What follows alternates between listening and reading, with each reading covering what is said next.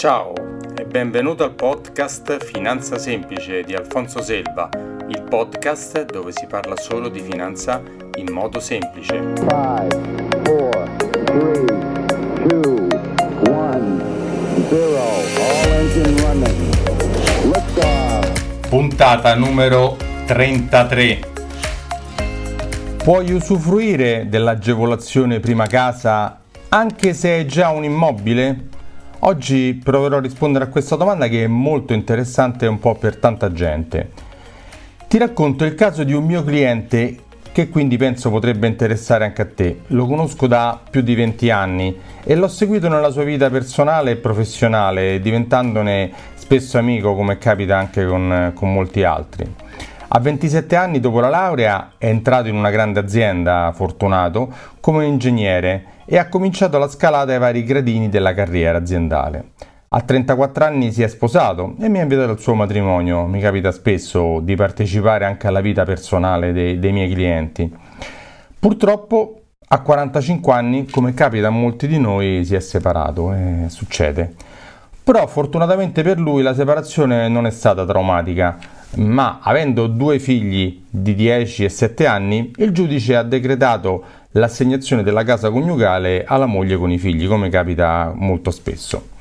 Dopo aver vissuto un paio di anni da single, ha incontrato un'altra donna con cui ha deciso di andare a vivere insieme.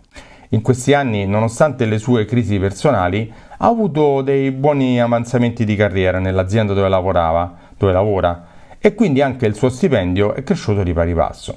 Circa sei mesi fa è venuto da me per chiedermi di avere un mutuo per comprare una nuova abitazione, per andarci a vivere con la nuova compagna e la cosa mi ha reso molto felice per lui. Grazie al suo buon reddito la concessione del mutuo non è stata difficile e in questi giorni è anche riuscito a concludere l'acquisto della casa che avevano scelto insieme. Prima di procedere alla stipula dell'atto di compravendita però mi è venuto in mente di verificare se lui poteva usufruire dell'agevolazione prima casa sulle tasse di acquisto dell'immobile, anche se ne aveva già una, perché mi ricordavo una certa cosa. Ho fatto un po' di ricerche, prima da solo, e poi coadiuvato dai professionisti del mio team, il mio avvocato, il mio notaio di fiducia, a cui indirizzo sempre i miei clienti per tutte le cose collegate di cui io non mi occupo direttamente. A questo punto ti starei chiedendo, e quindi? Le deve pagare o no? La risposta non è né sì né no, ma dipende, come molte volte eh, queste domande un po' che potrebbero essere definitive. Adesso dirò qualcosa di tecnico per risponderti, ma non ne posso fare a meno. Partiamo dalla cosa negativa. L'Agenzia delle Entrate dice che non si può soffrire dell'agevolazione prima casa e di solito ricorre sempre in, in appello, impugna gli atti per pretendere le, pas- le tasse non pagate, come accade per tantissime cose.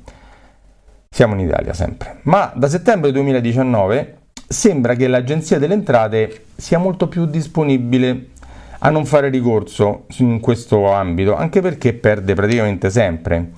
Come perde? Perde perché se guardiamo la giurisprudenza ci sono moltissime sentenze della Corte di Cassazione che invece dicono che si può usufruire dell'agevolazione prima casa, anche se non si è ancora proprietari, ma non se ne ha l'uso come nel caso di chi è separato legalmente. Questa possibilità di usare l'agevolazione prima casa potrebbe portare ad un grosso risparmio, se te ne accorgi. Le tasse in questione sono queste. Se si compra dal costruttore o da una società, l'IVA è al 4% invece che al 10%, quindi ben 6 punti di risparmio. L'imposta di registro è al 2 invece che al 9, anche qui 7 punti di risparmio. Su un valore magari di 100.000 o 200.000 euro, sono 7 punti, sono 14.000 euro su 200.000 euro. Eh, 8, 6 eh, punti sono 2 per 6, 12.000 euro, quindi sono tanti soldi.